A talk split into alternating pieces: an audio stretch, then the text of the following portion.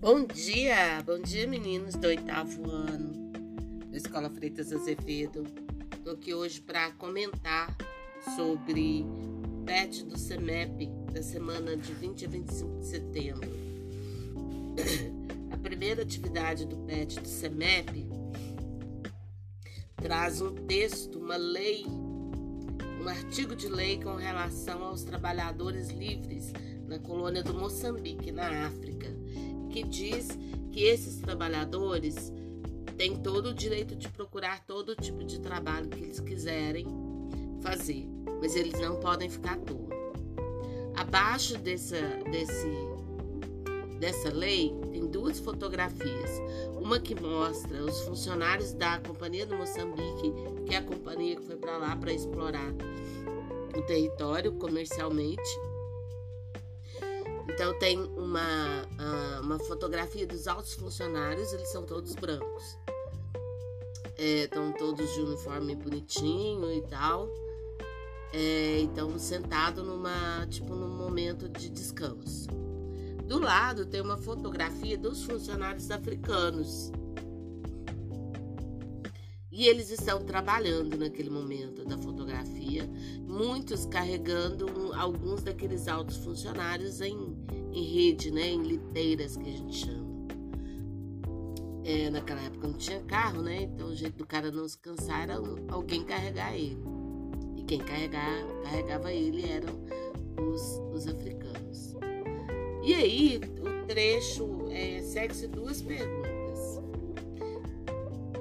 Será que quando a gente pensa na relação de trabalho entre os funcionários da empresa é, e os, os, funcionários africanos né, da empresa e a própria empresa, será que é exagero comparar uma relação de trabalho escravocrata?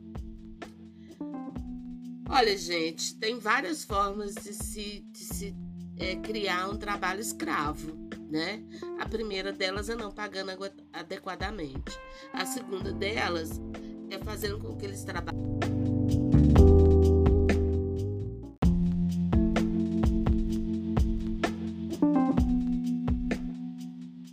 Bom dia de novo. Vamos lá? Agora o PET da mesma semana de 20 a 25 de setembro, só que da escola, tá? O PET da escola tem duas questões. A primeira tem os versos. 600 peças barganhei, que pechincha. No Senegal a carne é rija, os músculos de aço, o do melhor metal. Em troca dei só aguardente, contas, latão, peso morto. Eu ganho 800% se a metade chegar ao porto. Esse é um, um trecho do, do poema do Heinrich Heine, citado no livro Dialética da Colonização, do Alfredo Bose. E esse trecho refere-se principalmente aos lucros obtidos com o tráfico de escravos, né? É, são altos lucros é, referentes àquilo que o europeu dá em troca. Ele, ele, dá nada em troca na cabeça dele, né?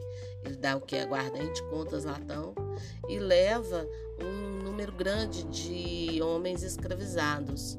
Resultado disso é altos lucros, 600% de lucro, né? A segunda questão é, em lugar de ouro, de prata e de outros bens que servem de moeda em outras regiões, aqui a moeda é feita de pessoas que não são nem ouro nem tecidos, mas sim criaturas. E a nós a vergonha e a de nossos predecessores de termos, em nossa simplicidade, aberto a porta a tantos males.